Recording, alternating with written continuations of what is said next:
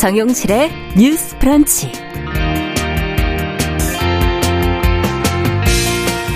안녕하십니까 정용실입니다. 공공의 자본으로 민간 건설사가 짓는 임대 아파트는 이 민간 건설사 브랜드를 사용해서 아, 선호도가 좀 높고요. 임대료도 비싼 편인데요. 최근에 이런 아파트 중에 한 곳에 하자가 대거 드러났습니다.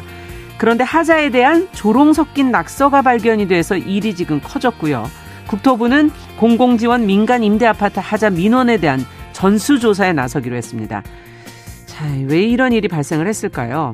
재발 방지책과 시공사 책임 문제 등 정책적인 부분을 같이 한번 들여다보겠습니다. 네, 지난 주말부터 강원도 화천군에서 열리고 있는 산천어 축제, 대표적인 겨울 축제로 지역 경제에 큰 도움이 되고 있다고 하는데요. 동물권의 관점에서는 비판이 나오고 있습니다. 자, 이 축제와 관련해 생각해 볼 문제 잠시 뒤에 동물 이슈에서 살펴보겠습니다. 1월 12일 목요일 정용실의 뉴스 브런치 문을 엽니다.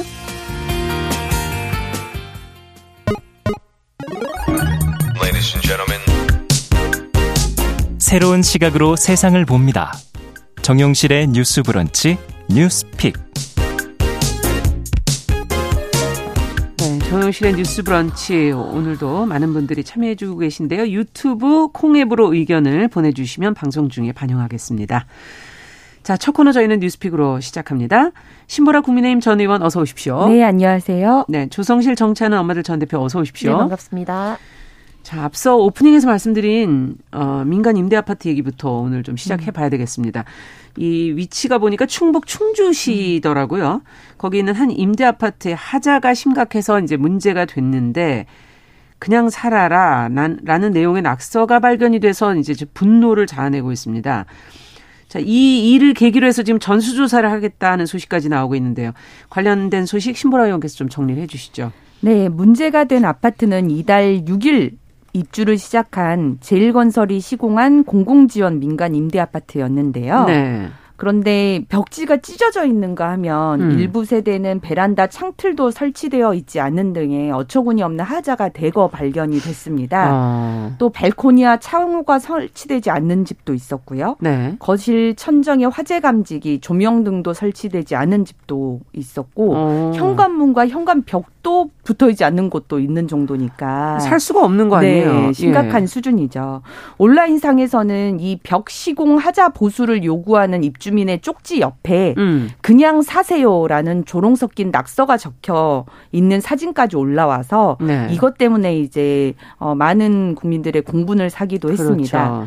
이 공공지원 민간 임대 아파트는 말 그대로 민간 건설사가요. 공공 자본을 활용해서 짓는 임대 아파트입니다. 네. 그러니까 민간 건설사는 임대료를 주변 시세보다 70에서 95%까지 저렴하게 받는 대신 음. 정부와 지자체로부터 30에서 40% 이상 토지를 저렴하게 공급을 받고 네. 10년 뒤에 이제 분양 전환도 가능을 하기 때문에 음. 건설사들 입장에서는 나쁠 건 없네요. 네, 토지도 그래서, 싸고 분양도 나중에 하니까. 네, 그래서 수주전에 많이 뛰어들고 예. 또 이제 임대 아파트라 하더라도 어, 민간 건설 브랜드를 사용할 수 있고 또 아. 분양 전환도 되기 때문에 어, 다른 공공 임대보다 임대료가 조금 비싸도 음. 입주민의 선호도도 높은 편입니다. 아. 그런데 이런 곳에서 이제 대량 하자가 발생을 한 것이죠. 그렇죠. 건설업체는 화물연대 운송 거부로 인해서 자재 수급이 곤란했다. 그래서 그런 어려움이 있었다라는 입장을 밝혀왔는데요.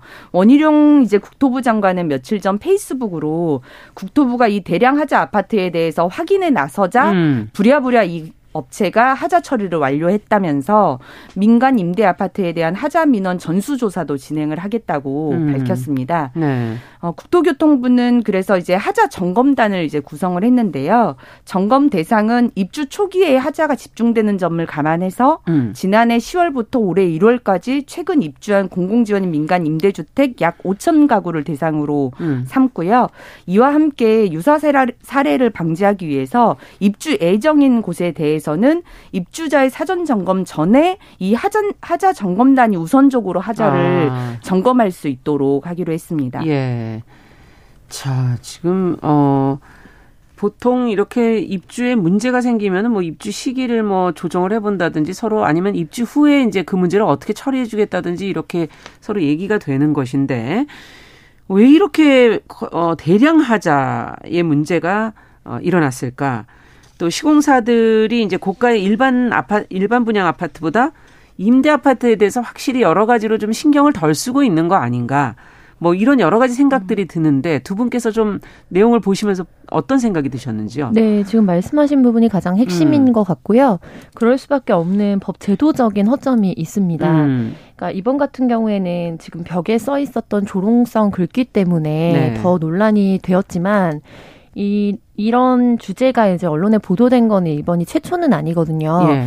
특히 2018년 경이었던 걸로 기억하는데 수원 화성 지역에 있는 또 부영 브랜드를 갖고 있었던 네. 임대 아파트에서 대규모 하자가 발생을 했고, 음. 근데 경기도에 관련해서 하자 보수나 이런 것들을 또 요청을 그 당시에 했는데, 했었는데. 네 이거에 음. 대해서 이제 허가를 내준다든지 뭐 인허가 문제가 지자체와 연결되어 있기 때문에요. 음. 그런데 사실상 법적으로 하자 보수나 이런 거를 청구할 수 있는 청구권이 민간 임대 주택 사업자에게 음. 그리고 입주자에게 명확하게 명시되어 있지 않는 것 때문에 권고는 가능하지만 아. 즉각적으로 아. 당장 이행하지 하, 이행하도록 할 수 없는 허점이 이제 지적이 되었습니다. 그렇군요. 그래서 지난 회기 때에 이미 관련된 법안들이 발의가 됐었지만 임기 만료 폐기가 되었고 아. 현재도 박상혁 의원 외에 이제 17인을 기준으로 해서 예. 관련된 법안에 이제 의안 정보 시스템에 들어가 보시면 법안이 발의되어 있는데 아직 본격적으로 뭔가 논의가 상임위에서 진행이 되지는 않은 있고. 상황에 있고요. 있는데요. 예.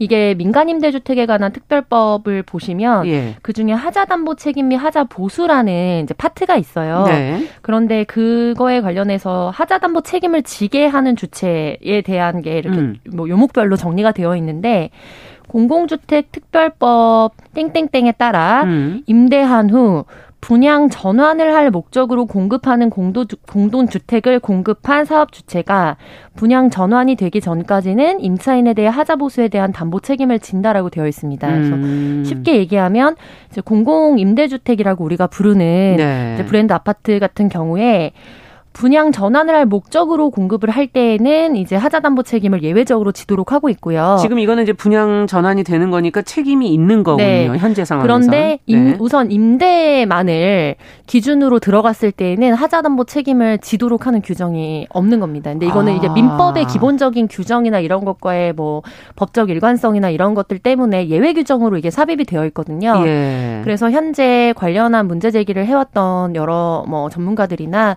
또 의원 의원실에서 나온 법안 같은 경우에는 이렇게 분양 전환을 할 경우와 분양 전환이 명시적으로 이제 확정되지 않았어도 음. 임대를 하고 있을 때 공공임대주택의 경우에 음. 추가적으로 하자 담보 책임을 묻도록 하는 법안 개정안이 필요하다라고 요구를 하고 있는 상황입니다. 허점이 있네요. 네. 네.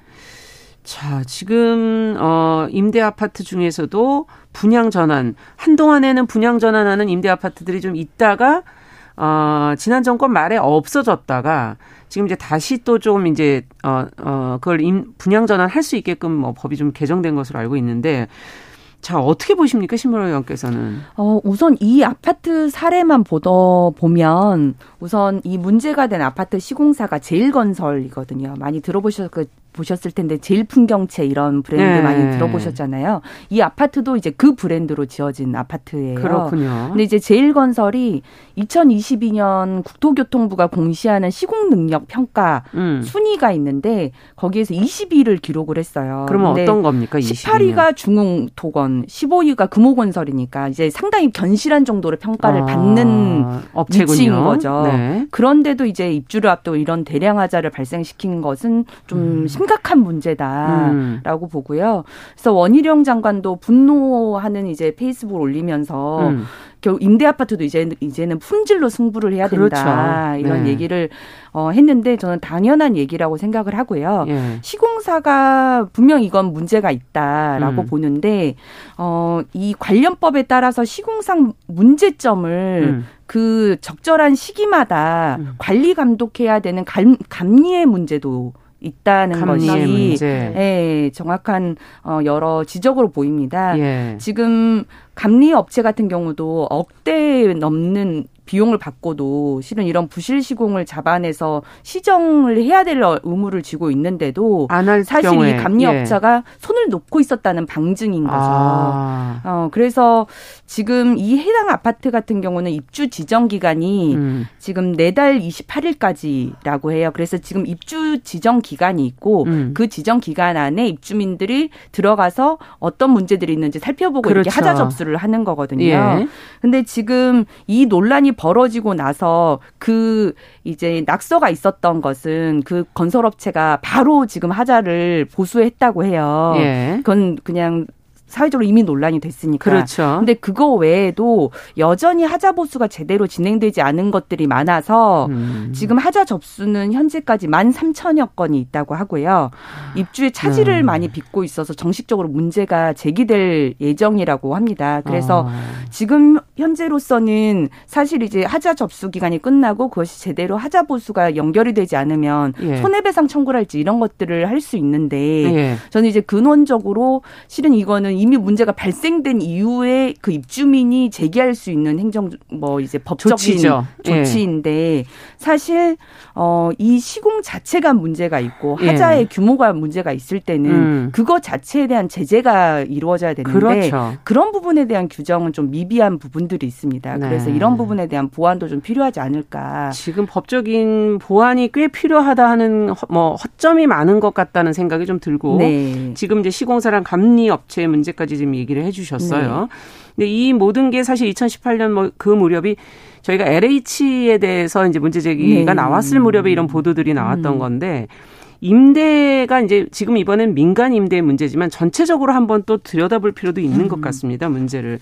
자, 어떻게 할 계획인지 국토부가 지금 뭐 품질 관리를 엄격하게 하겠다 이런 지금 보도도 나오고 있는데 근본적으로 무엇들을 챙겨서 어, 확인을 해야 될까요?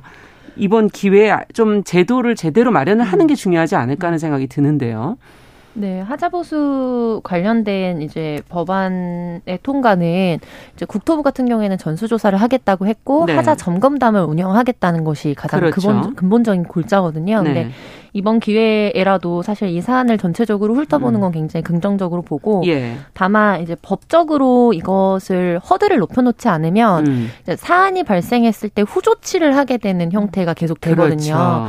근데 이번 같은 경우에도 사실 논란이 됐던 거는 사람들의 기본적인 그 본능적인 거를 이렇게 건드리는 음. 문구 때문입니다. 맞아요. 그래서 이게 사실 굉장히 비관적인 거죠. 왜냐하면 음. 이 사안은 계속해서 반복적으로 전국에서 발생이 됐던 사안이고 음.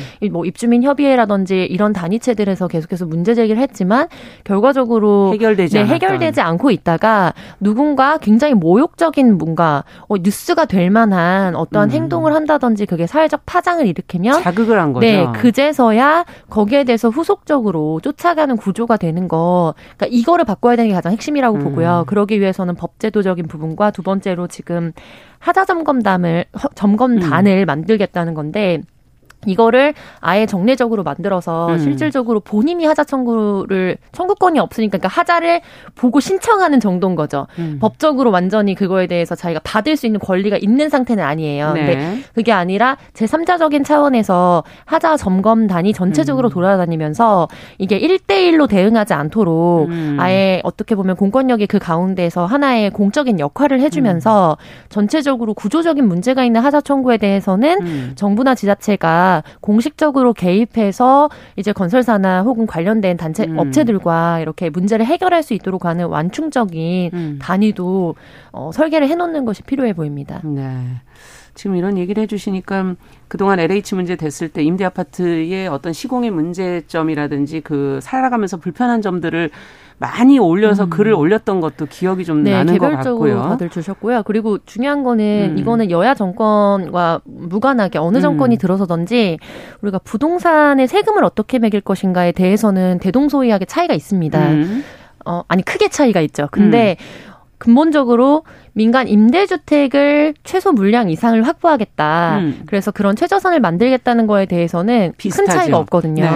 그러면 그게 어떻게 돼야 되냐면 이게 투트랙으로 가져가려면 음. 이제 소유권을 보장하거나 음. 거기에 대해서 세제를 어떻게 가져갈 것인가는 별개로 하더라도 음. 이제 임대주택이 어, 주택을 구매하거나 하지 않고 임차해서 사용하는 사람들이 음. 이게 하나의 그래도 기본적인 거를 보장받을 수 있는 주거권의 확보가 될 수 있도록 아. 네, 평등한 어떤 정책 설계가 돼야 되는데 예. 지금 이번에 민간임대주택 관련 특별법에서 음. 명시적으로 드러나듯이 이제 집을 사는 사람한테는 청구권을 주고 음. 그렇지 않고 장기로 들어가서 거주하는 사람한테는 이제 거기에 대해서 문제 제기는 할 수 있지만 법적으로 그걸 보장해 주지는 아. 않는 형태가 된다는 건 명확한 차별 차별이 되는 거죠. 이런 거 자체가 사실 어, 주택 소유를 자꾸 그렇기 때문에 집을 사게 되는 거죠. 제도가 네, 네. 아닐까 이런 생각이 들기도 네. 하고요. 네.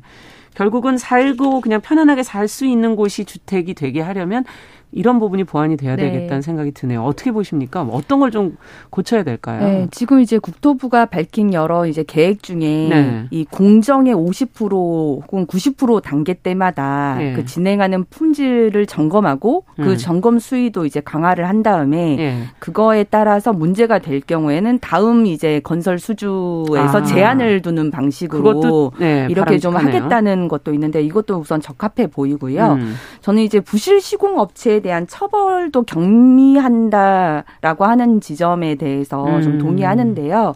지금 이제 건설산업 기본법에 따르면 네. 고의나 과실로 부실 시공을 한 경우에는 네. 1년 이내 영업 정지 및 공사비의 30% 이하 벌금형이 이제 적용이 되어 있습니다. 법은 그렇게 되어 있습니다. 네. 근데 음. 사실 이 규정이 이런 하자 그러니까 하자가 대규모로 벌어지는 것에 대해서 규정이 적용이 되거나 하지는 않는 것 같아요. 고의나 과실이어야 되니까. 네, 그러니까 사실 이 규정이 뭐 얼마 전에 있었던 광주 아파트 붕괴 사고 음, 기억나시죠? 그렇죠. 그런 중대재해가 발생할 경우에나 사실 적용되는 규정이지 아. 이런 어떤 하자의 규모가 이제 크다든지 어, 부술 시공 문제가 적용됐을 경우에는 여기에는 거의 해당이 되지 않는다. 네. 그래서 당시에 이제 광주 아파트 붕괴 사고 이후에 사실 부실 시공 사망 사고 발생 등에 대해서는 원 스트라이크 아웃제 그냥 음. 아예 영업 정지 명령을 때리거나 음. 어, 하는 경우로 했지만 부실 시공이나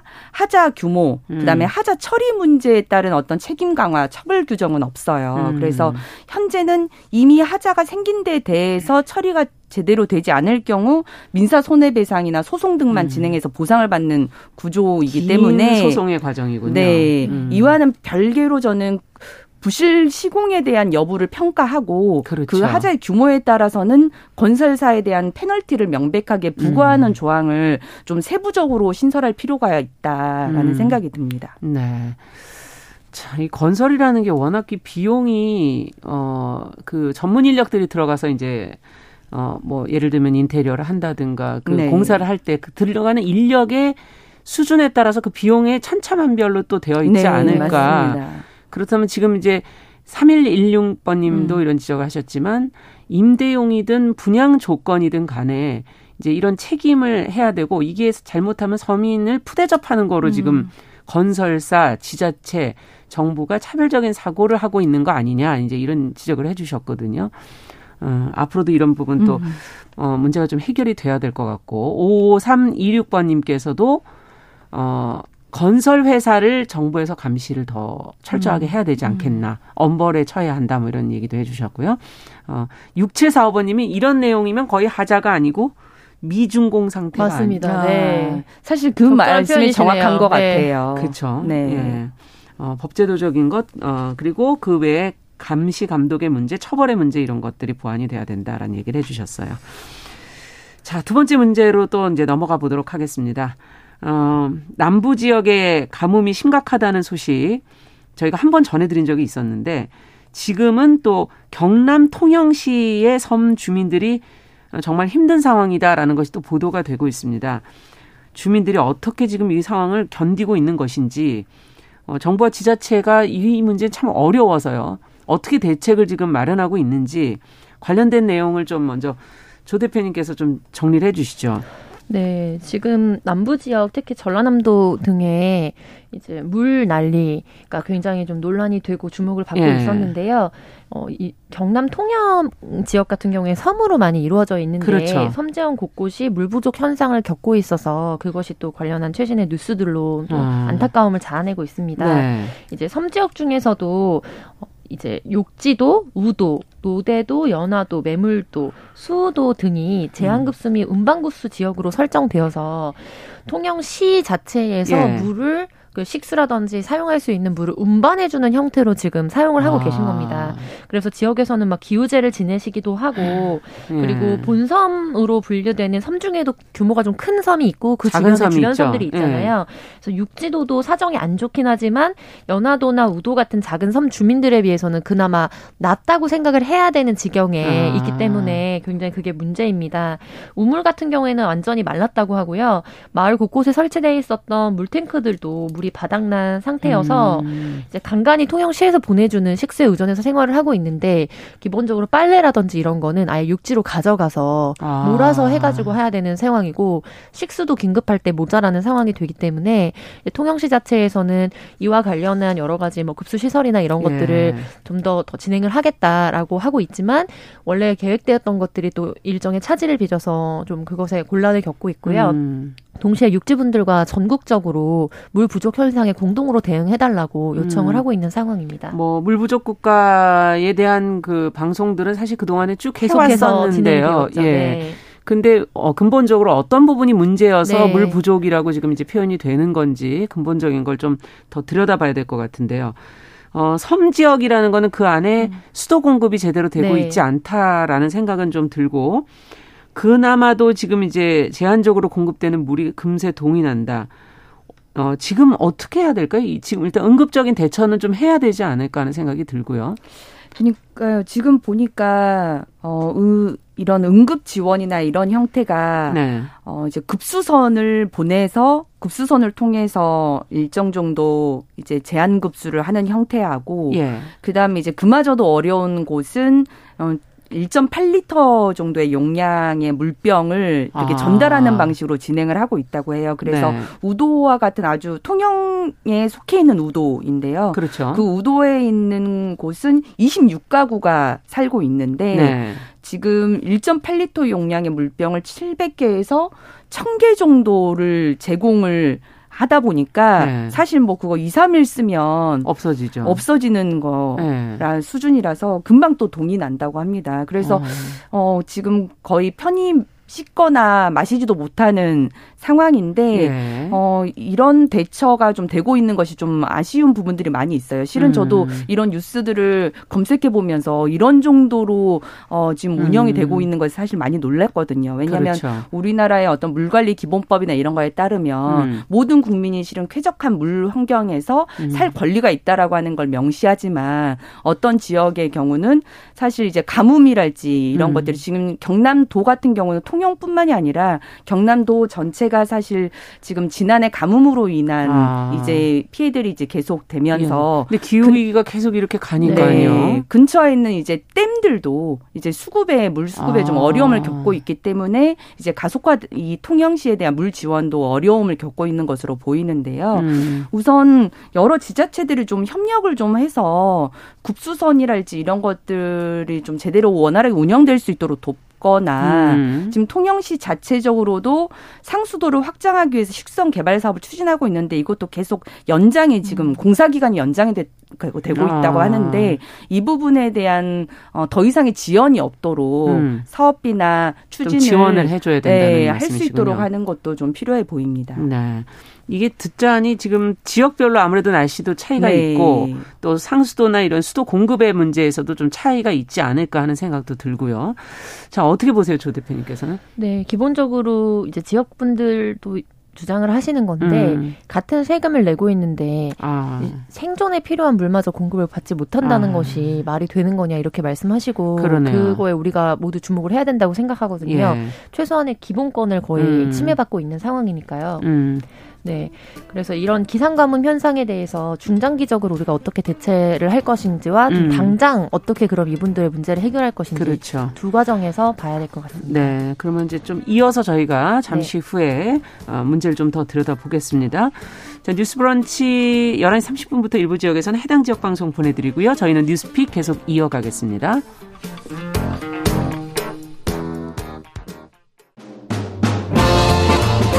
여러분은 지금 KBS 1라디오 정용실의 뉴스 브런치와 함께하고 계십니다. 네, 뉴스픽 남부 지역 가뭄으로 인한 물 부족 문제 대책에 대해서 저희가 같이 이야기 나누고 있고요. 지금 통영 지역 특히 섬 주민들의 힘든 상황을 같이 한번 들여다보고 있습니다. 지금 조 대표님께서 같은 세금을 내고 있는데 기본적인 그렇죠. 물, 뭐 전기, 뭐 이런 것들은 기본적인 것들이죠. 네. 예. 맞습니다. 그래서 지금 원래 전기 같은 경우에도 음. 이제 뭐 섬지역이나 이런 데는 수급 안정이나 이런 게 좀 논란이 되긴 하지만 네. 물 같은 경우에는 뭐 실질적으로 빨래하고 이런 생활에 필요한 거 이외에 예. 뭐 씻고 그다음에 마시는 음용수 자체가 절대적으로 부족해서 음. 이건 진짜 생존과 직결되는 부분이잖아요. 네. 그래서 이 부분에 대해서는 사실 통영시의 사례 같은 경우에는 이제 급수 라인을 원래는 2021년도 22년도를 목표로 좀 진행을 했었는데 그 네. 사업이 계속해서 연장되면서 그것에 대한 촉구가 음. 이제 긴급하게 이루어지고 있고요. 그리고 이 가뭄 같은 경우에도 어떤 사안으로 비롯한 가뭄이냐에 따라서 좀 분류를 하는데 네. 절대적으로 지금 남부지방에서 겪고 있는 가뭄 같은 경우에는 전 세계적으로 음. 기상 이변 현상에 기반해서 우리가 뭐 절대적인 양은 공, 예, 보장이 되었는데 네. 그거를 어떻게 보면 나눠 쓰는 문제가 아니라 비나 이런 문제 자체가 우리가 통제할 수 없는 영역에서 당연하죠. 예, 이제 네. 문제가 발생하고 있다 보니까 저는 수급 문제는 어, 1차적으로 해결을 해야 되는 문제고요. 음. 그런데 이 사안에만 급급하면 결국 여기에 문제가 해결되면 또 다른 데서 또 문제가 발생을 할 그렇겠죠. 거거든요. 그래서 기후위기 문제에 우리 사회가 어떻게 대응할 것인가 이런 부분에 사안이 중요해 보이고 이제 이전에 다른 코너에서 소개하신 적이 있는 걸로 알고 있는데 음. 그러니까 우리가 뭐 2030년, 2050년, 2035년을 목표로 한 이제 뭐 기후위기 대처에 관한 음. 뭐 탄소량을 감소하겠다 그렇죠. 이런 목표들과 정면으로 배치되고 있는 게 지금 뭐 석탄 발전소나 이런 것들을 음. 계속해서 짓고 또 최종적으로 음. 가동을 30년 이상 하겠다라는 목표를 동시에 갖고 있어서 문제가 네. 되고 있거든요. 그래서 이런 탈석탄법 제정이라든지 이런 음. 것들을 우리가 우선적으로 진행하지 않으면 사실 이번에 통영에서 발생했던 음. 것이 점차 이제 음. 위도가 위로 올라오면서 수도권에 있는 분들도 비슷한 문제들을 겪게 되는 음. 참사가 발생하지 않을까. 네. 그래서 이것을 자기 문제로 인식하고 그렇죠. 우선적인 의제를 설정하고 해결할 필요가 있어 보입니다. 환경 문제가 그만큼 중요하다라는 거 다시 한번 지적을 해주셨는데 지금 이렇게 지역에서 자꾸 더 문제가 일어나는 걸 보면 인구도 우리는 지금 편중돼 있고 네, 또상 어, 수도나 이런 문제, 상수도의 문제가 수도권 쪽으로는 강을 저희가 큰 강을 끼고 있기 때문에 조금 더 안정적으로 공급이 되지 않을까. 그럼 그런 게 없는 지역들은 네. 어떻게 되는 건가? 어 그리고 전국으로 한국전력처럼 이렇게 전기처럼 공급이나 수급을 조절하는 국가 기관이 네. 그럼 상수도는 있는 건가? 뭐 서울시 상수도 사업본부 이런 식으로 네. 지역별로 혹시 돼 있는 거 아닌가? 전체 통괄이 가능한가? 이런 근본적인 질문이 들거든요. 두 분께서 그런 부분 좀 지적을 해 주시죠.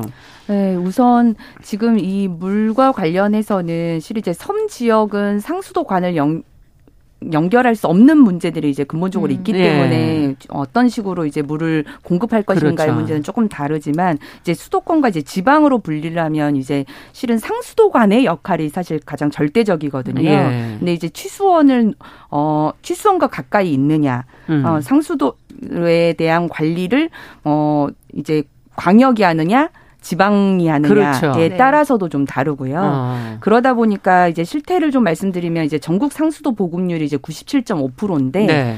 어, 97.5%라는 건 굉장히 높은 2. 건데. 네. 근데 2.5%의 지역 주민들은 아예 상수도가 없는 마을에서 거죠. 산다고 하는 거죠. 음. 그래서 이제 상수도를 설치하려면 기본적으로 이제 지방비 매칭이 이제 필요한데 인구 밀도가 적을수록 이제 일정 정도 음. 지방비에 어, 재정이 부족하기 때문에 그렇죠. 어, 인구 밀도가 작은 마을 단위까지는 설치하기가 어려운 구조가 있고 음. 그런 지역은 사실 그래서 상수도를 연결하는 게 아니라 급수 시설, 물탱크를 만들어서 거기에 음. 이제 어, 놓는 건데 또 어, 이런 그 물탱크에 대한 수질 검사도 제대로 진행되지 않는 아. 그 수질의 안정성 문제도 취약한 문제들이 그렇겠네요. 있게 됩니다. 네. 그래서 광역 지방 상수도가 설치된 지역과 어, 지방이 관리하는 그 그런 지역 간의 수량과 수질 안전성 문제의 음. 차이가 심하고 그래서 어, 환경부 상수도 통과에 따르면 예. 충청남도 청양군의 경우에는 상수도 보급률이 45.7%밖에 안 된대요. 왜 이렇게 낮습니까? 그 굉장히 어. 놀랬는데 아무래도 마을 단위가 적고 그 지방의 재정이 취약하고 이런 문제들이 다 연결이 된 음. 거라고 보시면 좋을 것 같습니다. 그래서 지자체만 어, 의존하기는 좀 어렵겠네요. 어떻게 네, 본다면은 맞습니다. 음. 그래서 수도 요금 격차도 많이 나는데요. 사실 수도 요금이 성남시하고 단양군을 이제 비교하면 어 1년에 31만 원 가까이 차이가 나는 구조이기 아, 때문에 1년에 네. 그래서 사실 정말 상수도의 물 관리가 취약한 지역에 대한 일정 정도 국비 지원이랄지 어. 이런 부분에 대한 통합적 물 관리도 정말 중요한 어젠다가 될 수밖에 없겠다 하는 생각이 듭니다. 네. 끝으로 한 말씀씩 하시고 마무리하죠. 네, 음. 기본적으로 음. 물관리 기본법과 한국 수자원공사법에 근거해서 전국적인 형평성을 어떻게 가져갈 것인가에 당위를 설정하고는 있거든요. 음. 근데 지금 지적해 주신 것처럼 어 재정의 문제 그리고 음. 인구 밀도가 굉장히 적은 지역에 대해서 우리가 음. 어떻게 진짜 실질적인 형평을 가져갈 것인가에 대해서 배분과 음. 노력이 필요해 보입니다. 네. 네. 지금 이제 환경부로 이제 물 관리가 다 일원화됐어요. 그렇군요. 원래는 국토부가 관할을 했다가 하지만 네. 여전히 이제 물을 관리하는 측면에서 하천과 지류에 따른 관리 주체와 음. 이제 한강과 같은 이제 전국의 댐 이런 음. 거 관리 주체는 또 또 분리되어 있다 네. 보니까 네. 그 사이에 대한 유기적 연계도 필요하다는 지적도 많이 나오고 있습니다. 네. 자, 앞으로도 이 문제는 계속 좀 지속적으로 들여다봐야 될 문제인 것 같습니다. 자, 뉴스피 조성실 정치하는 엄마들 전 대표 신보라 국민의힘 전 의원 두 분과 함께 살펴봤습니다. 감사합니다. 감사합니다. 감사합니다. 남성의 입장에서 여성의 입장을 이해하는 그래서 사실 이 역지사지의 태도가 한국 사회로 지금 필요한 것이 아닌가. 그 어떤 사람들은 삼루에서 태어났으면서 자신이 삼루타를 친 것처럼 생각하며 살아간다라는 음. 말이 있어요. 하충이다, 이충이다. 이거는 네. 순전히 사람의 아. 그 잣대로 이야기를 하는 거예요. 음. 곤충이 우리 사람보다 몇 억 년 먼저 지구에 나왔거든요. 세상을 보는 따뜻한 시선. 정용실의 뉴스 브런치. 네, 정용실의 뉴스 브런치 듣고 계신 지금 시각 11시 37분입니다. 일상과 자연 속에 또 산업 속에 우리 곁에 동물이 늘 존재하고 있죠. 이 동물의 권리를 중심에 놓고 전해드리는 뉴스 동물 이슈입니다. 한국일보 고은경 동물복지 전문 기자 전화로 만나보겠습니다. 안녕하세요. 예, 안녕하세요. 오늘 어떤 뉴스부터 살펴볼까요? 네, 그 지난 주말부터 강원 화천군 화천읍 일대에서 열리고 있는 그 산천어 축제 관련해서 말씀드리려고 합니다. 네. 예, 이게 그 코로나 19로 중단됐다가 3년 만에 재개된 행사인데요. 아. 예, 그 지난 주말에만 26만여 명이 다녀갔다고 합니다. 음. 예, 엄청 지금 잘 되고 있다고 그러네요. 하고. 또, 예. 근데 이 행사에 동원된 산천어만 전국에서 171톤 그리고 100만 마리가 넘는 것으로 지금 파악되고 있습니다. 네. 이게 예전에 이제 코로나 때 잠시 멈춰서 그 얘기가 중단이 되긴 했지만 한동안 산천어 축제 동물학대 아니냐 이런 비판이 있었잖아요. 예, 맞습니다. 이게 사실 그 사람의 즐거움을 위해서 생명을 희생시킨다는 측면이 있잖아요. 예. 예, 그런데 이 산천어가 축제에 동원되는 과정에서도 사실 동물 학대 소지가 예, 있다는 지적이 많습니다. 음, 어떤 예. 과정인데요? 예. 먼저 이 산천어를 이동시키는 과정에서 이 낚시 바늘을 빨리 물게 하려고 그 5일에서 일주일 가량을 굶깁니다. 아. 그러니까 정말 배가 고플 것 같고요. 그래서 이 이동하는 과정에서도 많이 죽고요. 음. 또 이제 그 축제장에 온 다음에도 사실 이들을 기다리고 있는 거는 이 낚시 바늘에 상의를 입거나 또 맨손잡이 행사에 동원이 돼서 질식사하는 겁니다. 음. 그리고 또 심지어 이 살아있는 산천어를 옷 속에 넣거나 또 사람이 입에 물기도 합니다. 아, 그러니까 이게 그냥 낚시만 하는 게 아니에요? 예, 아닙니다. 예, 그 맨손잡이 행사 이런 것도 맨손잡이는 손을 맨손으로 잡겠다는 건가요, 산천어를? 예, 맞아요. 이 이 이 공, 한정된 공간에 아. 풀어놓고 사람들이 이제 맨손으로 막 잡는 거예요. 어, 그리고 네. 옷에다 네. 넣는 건가요? 이게 어떻게 되는 건가요? 그 산천어를 잡은 다음에 어떻게 되는 거예요? 그래서 잡은 다음에 이제 그 옷 속에 넣기도 하고 또 이거를 뭐 네. 회나 이런 뭐 구이 이런 걸로도 아. 또 먹기도 하고 막 하, 하, 예, 하더라고요. 그렇군요. 근데 입에 문다는 건 뭡니까? 저는 이거는 뭔 말인지를 모르겠는데. 예, 이게 그러니까 그냥 뭐 과시하려고 하시는 건지 그냥 뭐 이게 좀 촬영을 하는 건가요? 예, 행동인 것 같아요. 예. 예, 이제 산천, 예, 그렇죠. 이제 촬영하려고 이렇게 물기도 하시고 하시는데, 음. 예, 이게 사실은 그 질병에 노출될 위험이 있습니다. 어. 이게 당연한 얘기인 것 같고요. 사실 또 코로나 자체도 사람과 동물의 경계가 허물어지면서 너무 가까워지면서 발생한 건데 맞아요. 지, 예, 근데 지금 이제 그런 거에 대한 그 예전에는 굉장히 경각심이 있었는데요. 이게 또 장기화되다 보니까 음. 지금 다시 또 그런 부분에 대한 그 우려가 좀 사라진 게 아닌가 걱정이 됩니다. 아, 이게 질병 노출 위험이 있다 그러니까 더 조심하셔야 되겠네요, 이 부분은. 예, 맞습니다. 음, 근데 산천어 축제가 지역 경제 활성화에 도움이 된다는 반대 논리가 있잖아요. 동물학대다 예, 이 반대 논리가 있잖아요.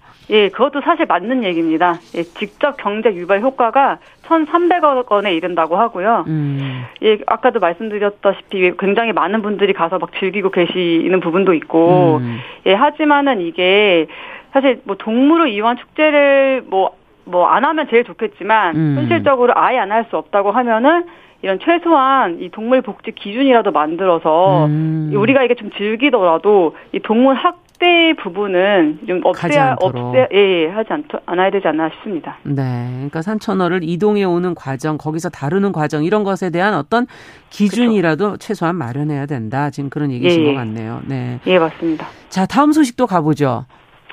예, 그 동물 복지 관련 설문조사 결과가 있어서 이제 공유 드리려고 합니다. 예. 예, 동물복지문제연구소 어웨어라는 곳에서 시민 2천 명을 대상으로 인식 조사를 했는데요. 예, 그 응답자의 98%는 동물이 아니 본인이 키우던 동물을 학대한 사람이 학대 당한 동물을 키우지 못하도록 소유권을 박탈하는 것에 동의한다고 했고요. 네. 또 이 동물 학대로 버, 처벌을 받은 사람이 일정 기간 동안 다른 동물을 키우지 못하게 하는 제도에 동의한다는 비율도 99%였습니다. 아. 그러니까 거의 응답자 대부분이 지금 이 학대했던 사람한테 그 동물을 기르게 하거나 다른 동물을 또 입양하는 거를 반대한다고 못하게 해야 된다. 네네. 네. 근데 이게 법적으로 어떻게 돼 있는 건가요? 동물을 학대한 사람이 다시 그 자기가 키우던 동물을 네. 어 소유권을 주장하면 돌려줘야 된다는 건가요? 예, 맞습니다. 예. 그, 그렇기 때문에 이게 문제가 계속 지적이 되기 때문에 예. 그 지난해 4월 통과된 그 동물보호법 개정안 초안에는 이 학대자의 사육 금지 처분 관련된 내용이 포함이 되어 있었는데 이게 지금 추가 논의가 더 필요하다는 얘기가 있어서 최종 법안에서는 지금 현재 제외된 상태입니다. 아, 그러면 이 소유권이라는 거는 원래 우리가 생명한테는 소유권을 주장할 수 없잖아요. 그러면 물건으로 네, 보는 거군요. 그렇죠, 그렇죠, 맞아요. 예, 민법에 지금 동물이 물건을 되어 있어가지고 네. 예, 그래서 이제 그 이런 일이 발생하고 있습니다. 아, 그럼 다른 나라는 이거 어떻게 되어 있습니까, 이 부분이? 네, 지금 독일, 스위스, 영국, 미국 등 해외에서는 동물학대 행위자에게 동물 사육 금지 조치를 내리고 있습니다. 어. 예, 그렇기 때문에 우리나라도 꼭 관련된 그 관련해서 법 개정이 됐으면 좋겠습니다. 네, 이건 아주 근본적인 인식의 차이가 있는 게 아닌가 하는 생각도 드네요. 예. 자, 마지막 소식 전해 주시죠. 예, 마지막 소식은요. 그 한국소비자원이 최근 5년 사이 반려동물의 죽음을 경험한 시민 1000명을 대상으로 온라인 설문조사를 했는데요. 네. 그 10명 중 4명이 이 숨진 반려동물을 주거지나 야산에 매장 또는 투기했다고 했습니다. 그리고 이 행위가 불법이라는 사실을 몰랐다는 응답도 45%에 달했습니다. 어, 그러면 이게 불법이면 어떻게 장례를 치르게 되는 겁니까? 과정 알려주세요.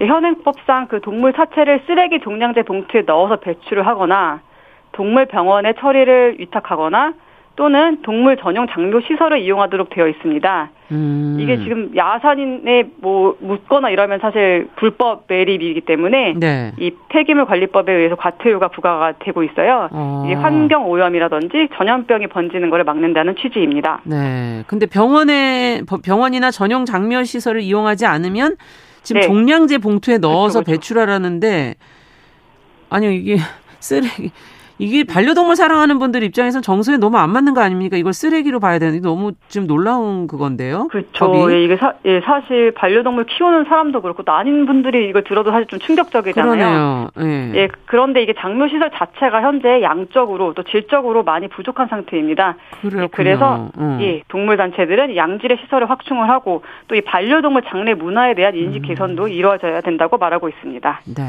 알겠습니다. 동물 이슈 오늘 소식 잘 들었습니다. 있습니다. 한국일보 고은경 동물복지 전문기자와 함께했습니다. 감사합니다. 네, 감사합니다. 네.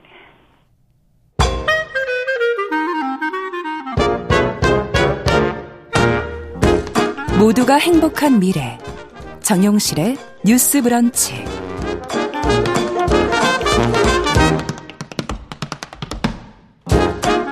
네, 지금 유튜브로 보시다 땅땅님께서 동물 학대 얘기라니까 동물 학대자를 잘 관찰할 필요가 있다. 동물 학대자들이 결국은 사람을 또 동물 다루듯이 하게 된다라는 지적을 해주셨습니다. 맞습니다. 저희가 그런 차원에서 지금 동물 이슈를 계속 들여다보고 있는 거죠. 자, 이제 서점 편집자의 눈으로 고른 좋은 책 소개해드리는 시간 준비해 놓고 있습니다. 동네 책방. 오늘은 책방 사춘기 유지연 대표 자리해 주셨어요. 어서 오세요. 네, 안녕하세요. 오늘은 어떤 책을 같이 읽어볼까요? 네, 20년차 신문 기자이자 책을 읽고 소개하는 문화부 기자. 네. 조선일보 최초의 여성 출판 팀장인 광, 과가람 작가의 쓰는 직업이라는 책을 가지고 왔어요. 음. 어, 뭐 매일 신문을 살피시거나 아니면 책에 관심이 있는 독자분들이라면 좀 익숙한 저자님이실 수 있고요. 네. 어, 오늘 소개해드릴 책은 쓰는 직업이라는 제목 그대로 작가 자신의 직업인 신문 기자로서의 삶을 다루면서 예. 20년이라는 시간 동안 보고 듣고 읽고 느끼면서 결국은 쓰는 일로 귀결되는 글쓰기가 어떻게 자신의 삶에 배어 있는지를 살피는 이야기고요. 음. 어, 한동안 그 사이드 프로젝트가 주목을 받았었어요. 그게 무슨 말이죠? 그 부캐라고 하죠. 아, 부캐? 네. 그러니까 이해가 되네요. 맞아요.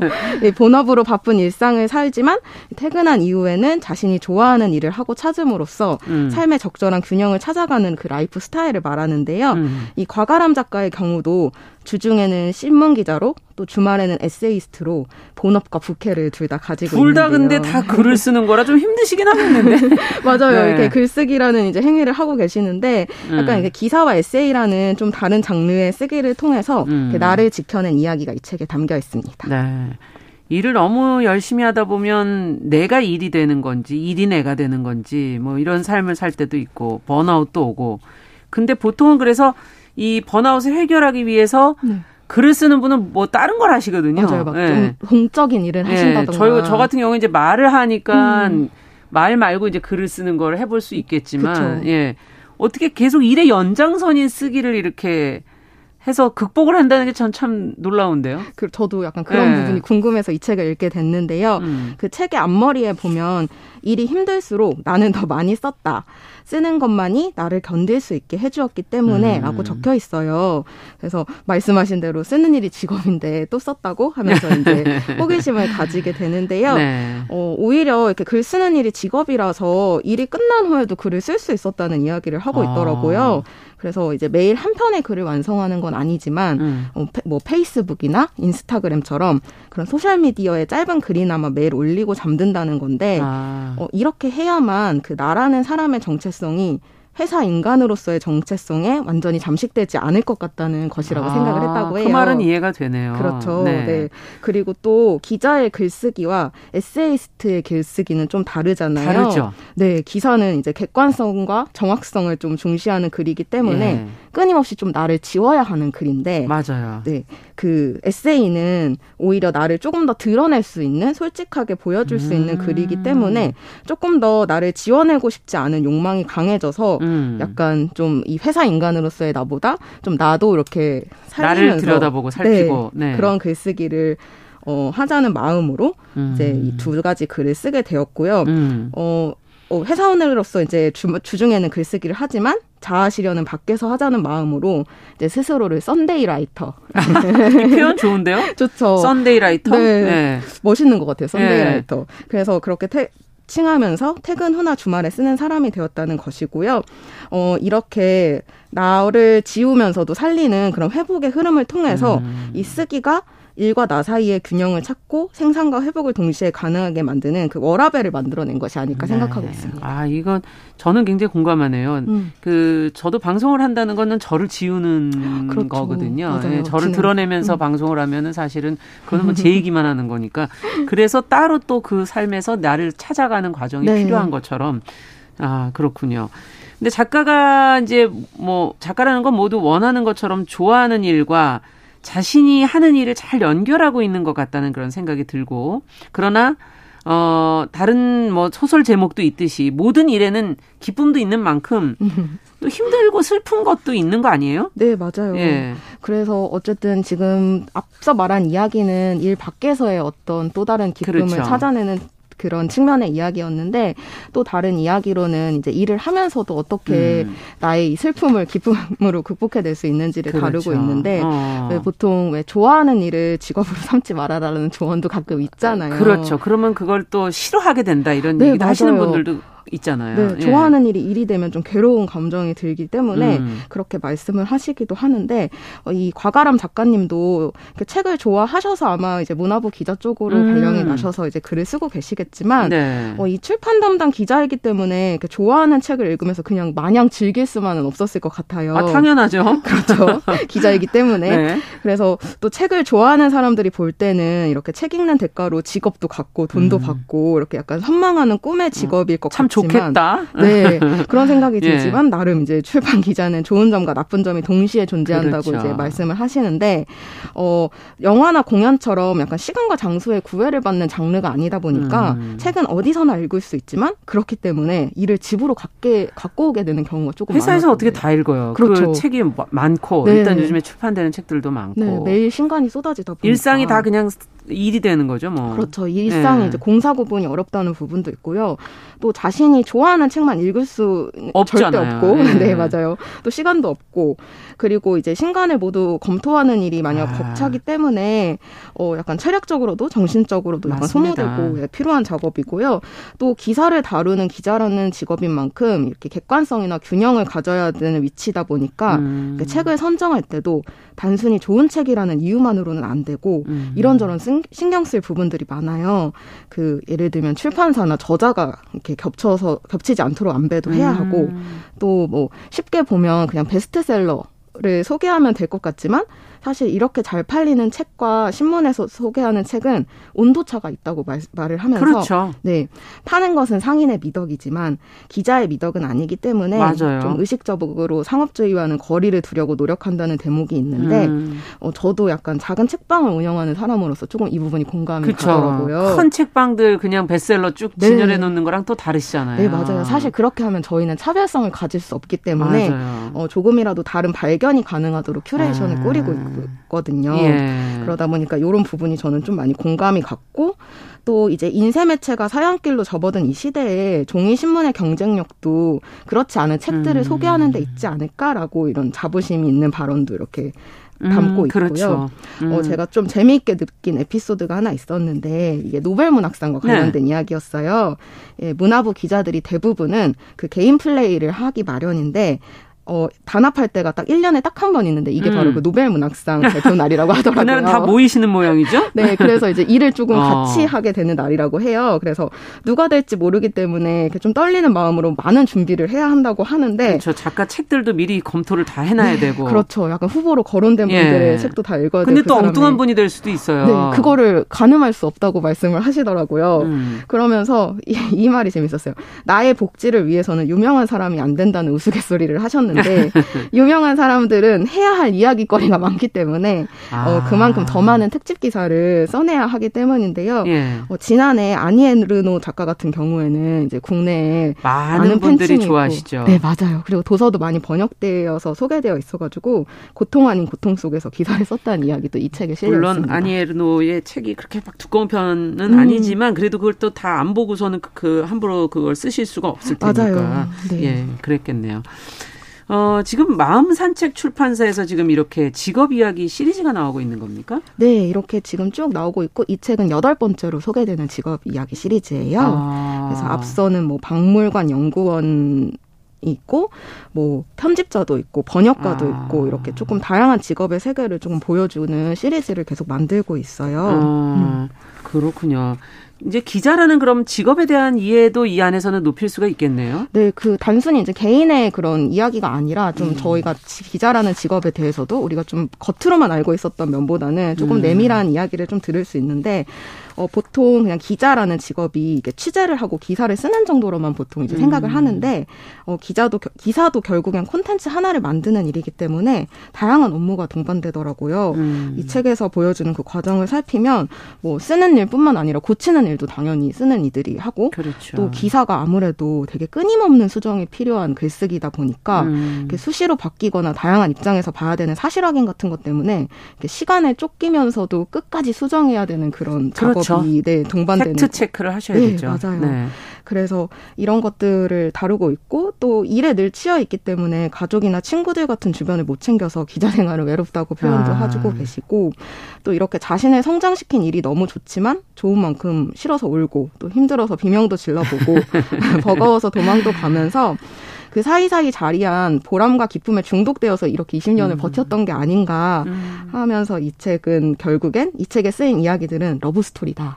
아. 라고 고백을 하고 계세요. 일을 좋아하시기 때문에. 네, 네. 결국엔 그랬던 게 아니었나 네. 하면서 어, 사실 일에도 밀당이 필요하다. 적당한 무심함과 거리감을 의식적으로 음. 유지하면서 거기서 비롯되는 긴장감을 즐겨서 일은 일이고 나는 나다라는 음. 명확한 경계가 중요하게 여겼기 때문에 그래서 이 쓰기라는 직 그 일을 직업으로도 내가 좋아하는 일로도 가져갈 수 있었다고 아, 말하고 있어요. 네. 이게 그러니까 결국은 뭐 쓰는 직업이라는 그 제목에서는 쓰는 것과 관련된 것만 있을 줄 알았는데 네. 결국은 직업을 대하는 어떤 한 사람의 태도 음. 이런 것도 우리가 많이 느낄 수가 있네요. 네, 그러기도 하고 저희가 뭐 아무래도 이 일을 토, 그러니까 좀 다른 일이라고 할지라도 음. 좀 나와 비슷한 점을 찾으면서 내가 배울 수, 수 있는 삶의 태도가 있을 것 같고 이 작가님께서는 자신이 훌륭한 기자가 아니기 때문에 기자로 버틸 수 있었다고 겸손하게 말하고 있지만 저는 오히려 이 사명감에 과몰입되지 않은 그 솔직함을 보여줬기에 음. 이 작가가 더 멋진 쓰는 자라는 생각이 들더라고요. 음. 네, 그래서 항상 쓰는 사람이지만 일이 전부가 아닌 그 주말과 주중에 다른 글을 쓰면서 그 두 세계 사이에 발을 걸치고 나라는 자아를 음. 충족시키고 단단하게 만들었다는 이야기가 조금 방황하는 사람들한테 나름의 해답을 줄 수 있지 않을까 생각해 봅니다. 네. 동네 책방 오늘은 과가람 에세이 쓰는 직업 같이 읽어봤습니다. 어, 책방 사춘기 유지연 대표와 함께했습니다. 말씀 잘 들었습니다. 네, 감사합니다. 감사합니다. 정용실의 뉴스 브런치 목요일 순서도 같이 인사드리고요. 저는 내일 다시 뵙겠습니다. 안녕히 계십시오.